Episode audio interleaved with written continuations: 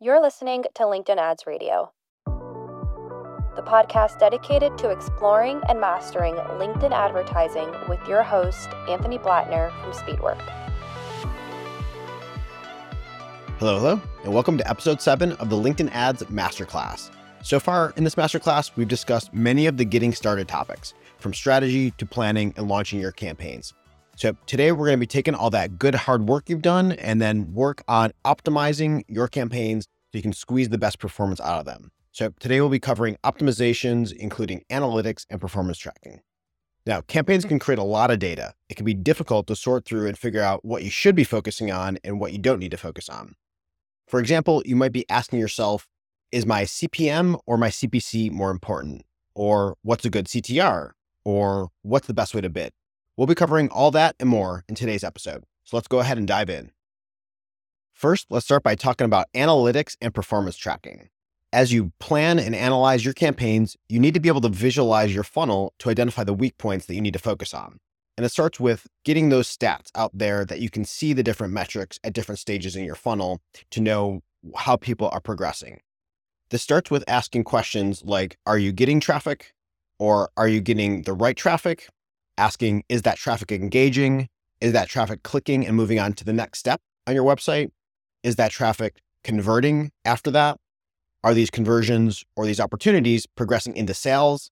How much revenue are these sales creating? And then being able to trace back the top and bottom performers and identify trends from all that data so that you can make the right optimizations and improve the overall performance of your account. All right, so that's some ways to think about it. Now, how do you do it? First is inside LinkedIn Campaign Manager. To start, I recommend having custom columns set up so you can analyze your campaigns based on the different objectives that your different campaigns might have. First, I recommend breaking your funnel into a couple different segments. Usually, you want to have your top of funnel campaigns or your cold campaigns that are working on prospecting and bringing in new traffic. And then you want to have your retargeting or your bottom of funnel campaigns that are focused on getting people to take a conversion action and then maybe even next steps after that conversion action. So you might break up your funnel in many different ways. Your campaigns can have different objectives. You might even go to top of funnel and middle of funnel and bottom of funnel groupings, but consider how you're segmenting your different campaigns and what stats you want to analyze in each of them. So when I think about a top of funnel campaign, I'm focused on engagement stats. Those campaigns should be prospecting and bringing in new quality traffic. I'm looking at things like CPM, CPC, cost per view. I want to know the efficiency in the reach and the engagement that I'm getting that I can then go retarget those engagements later. So I want to get the cheapest engagements that I can then retarget later. For middle of funnel, that's getting people to drive to a demo or a trial type of action. There, I'm looking at my cost per lead or cost per conversion stats around those conversion points. So I want to optimize and choose the best ads and campaigns that are driving the cheapest cost per lead and cost per conversion. For the bottom funnel campaigns, that's then taking people from this demo or trial step and nurturing them into a sales action. I want to focus on consumption metrics to make sure that these bottom of funnel opportunities are watching or reading or clicking on the content that I'm presenting them. And then I also want to be integrating my CRM and offline conversions or the conversion API to monitor conversions and sales data getting pushed back to see if these opportunities that I'm retargeting are actually closing and how much they're closing for. Now, my disclaimer on analyzing LinkedIn performance data is to keep in mind the date range that you're looking at and the sample set size that you're analyzing. Because LinkedIn performance data can fluctuate a lot day to day. For example, Tuesday to Thursday are the most active days on the platform, while Mondays and Fridays are a little bit less active because Mondays people are busy digging out from email from over the weekend. And then Friday, people are leaving the office early. So if you're comparing $100 spent on a Saturday versus $100 spent on a Wednesday, you'll likely have very different performance stats. And also, when comparing to Facebook and Google, those platforms tend to have smoother delivery and performance over time. LinkedIn, since it has less traffic in comparison and higher CPCs and CPMs, we tend to see a lot more pronounced fluctuations on LinkedIn. So, the takeaway here is to be careful not to read too much into a small sample set and when you're analyzing data, make sure you're looking at a large enough sample set so you're not making the wrong decisions. Now, outside of LinkedIn Campaign Manager, you're going to want a way to associate your traffic with your sales data so that you can ask questions like how much have you spent and how much revenue has that created? You want to be able to build a custom dashboard or report that associates your LinkedIn campaign data to your sales, or CRM data. Systems like HubSpot do this very well out of the box for you. Otherwise, if you don't have HubSpot, I recommend looking into a custom solution like Google's Looker Studio or one of the many reporting solutions out there.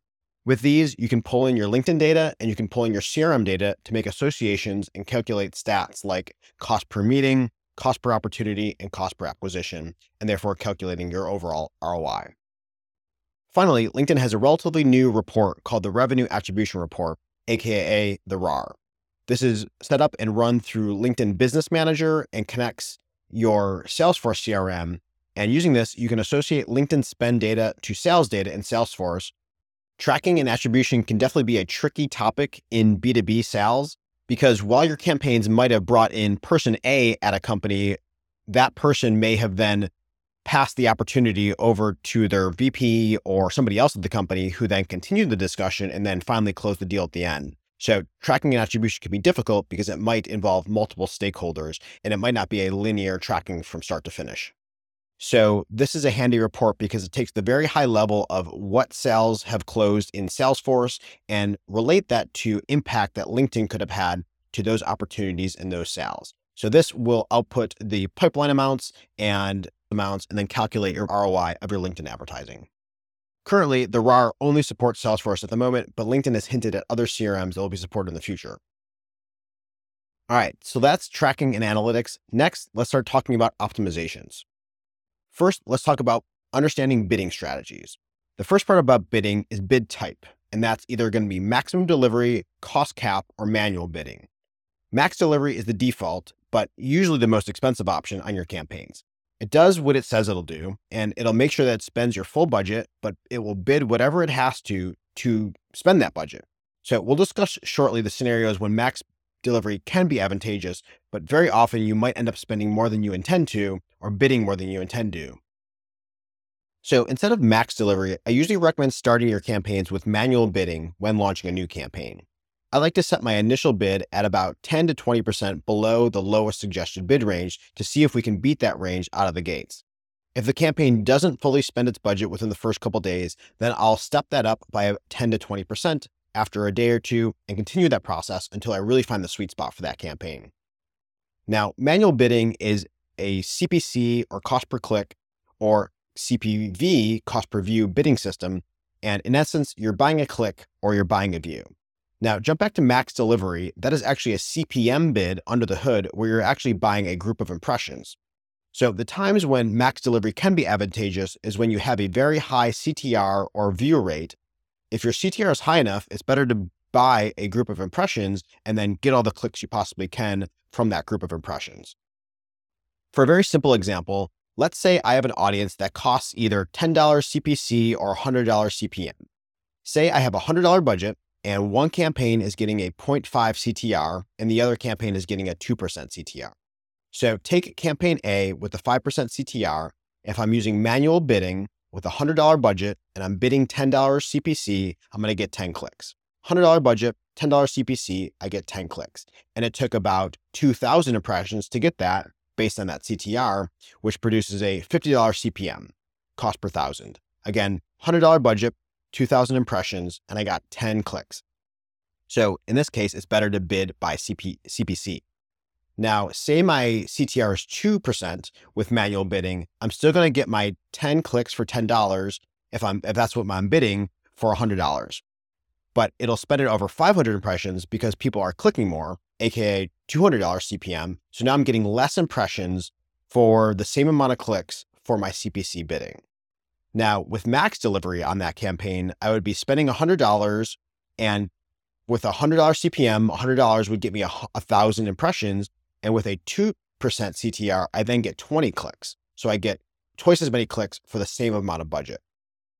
All right, that's a pretty simple example, but it illustrates the point of when max delivery can be advantageous. So the point that you usually see that happen is usually around 1% CTR and that if you're getting a 1% or higher CTR, you can then switch to max delivery and achieve better performance results. That said, do watch your campaigns because part of max delivery is that it forces your campaigns to spend evenly throughout the day.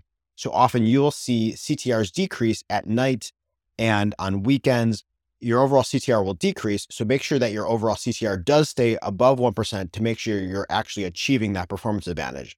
So a lot of times when you switch to max delivery, you might see your overall CTR drop, but make sure that overall CTR stays above that 1%. All right, so that's manual bidding and maximum delivery bidding. Last but not least is cost cap bidding. Cost cap doesn't get much love, and I hear very few people using it, but cost cap is also a CPM bid under the hood, but it does come with bidding controls on top of it. Back to max delivery, there is no bidding control, so you're telling LinkedIn to bid as much as it possibly needs to fully spend your budget, which can get quite high. So with cost cap, you're saying bid by CPM, but try to stay within this target cost. Caveats here is that cost cap does require more spend so that I can have that data to make those optimizations for you. And also, it's not a strict bid where I often see the effective CPC or CPM be higher than my target, but it does do a better job of staying within my guidelines than a pure max delivery does. On the whole, for higher spending campaigns, I have seen it to be a, an effective option in between max delivery and manual bidding for high CTR and high spending campaigns. The second part here is bid amount when you're using manual bidding or cost cap bidding. So, bidding is usually a balance between spend and efficiency. Because if you bid too low, your campaign won't spend. And if you bid too high, you may be overpaying for your results. Ideally, you want to bid the least amount possible that still fully spends your budget to drive as many results within that budget as possible. So, optimizing based on spend is usually the first thing that you do. If your campaign is overspending, decrease your bid and test it then again the next day. Do you get more results for the same amount of budget? If your campaigns are underspending, then increase your bid and test the next day and see if you then do fully spend now, I've seen a lot of advice out there that says don't be afraid to bid high because LinkedIn is an auction system and you'll only pay one cent higher than the next closest bid. While that's correct, it's usually given in the wrong context. When you bid high, you're allowing your bid to compete with the other high bidders that are out there. Those high bidders may not be targeting everyone in your audience. You may have gaps of opportunities. Those high bidders may have low quality scores and you don't need to bid high to beat them and those high bidders may run out of their budget as the day progresses. So it is possible to beat them on many different fronts to achieve better costs. Back to bidding, the next thing to look at is your CTR for sponsored content ads. The LinkedIn average CTR for sponsored content is 0.4%. So if your CTR is below that, you usually have to bid in and above the recommended amount for your ads to be seen. If your CTR is between 0.4 and 0.8 or so, you can usually bid in the lower end of that suggested range. If your CTR is above 0.8%, then you can usually start to bid under that lowest suggested range. And for the higher and higher CTR goes, usually the lower and lower you can bid. But again, if you are over 1%, consider switching to max delivery bidding to see if that helps achieve better costs. All right, cost controls are the controls on your money in. Next, let's look at targeting op- optimizations as to who you're reaching. So, part three here is demographic optimizations. When your campaign runs, you're serving ads to an audience pool of people. In that pool, there may be lots of different types of people. For example, you may have combined multiple job titles and industries and company sizes when you're forming your personas into one campaign. But it's not likely that 100% of those people are going to perform exactly the same. Some segments may perform better than others, so as your campaign runs, it's helpful to know which are the top performing and which are the bottom performing of those segments so you can choose to adjust your targeting towards the best performing segment. The easiest way to see this is by selecting a campaign and then selecting the demographic button in Campaign Manager, where you can then choose to display options like job function, job title, industry, seniority, company size, and country. This view is okay, but I prefer to pull the data out of the LinkedIn API where I can then analyze CTRs, CPCs, and cost per conversions for those different facets. Then you can identify any underperforming segments. For example, which ones have the highest cost per conversion, maybe those ones I want to knock out and remove from my targeting or even exclude in the future. On the flip side, this also may help you identify new opportunities by identifying a specific segment that might be performing over and above all the others. I like to analyze these facets for both an account as a, on a whole and then for related campaigns. Be careful not to analyze too many different types of campaigns together, as certain audiences may be more or less interested in certain content.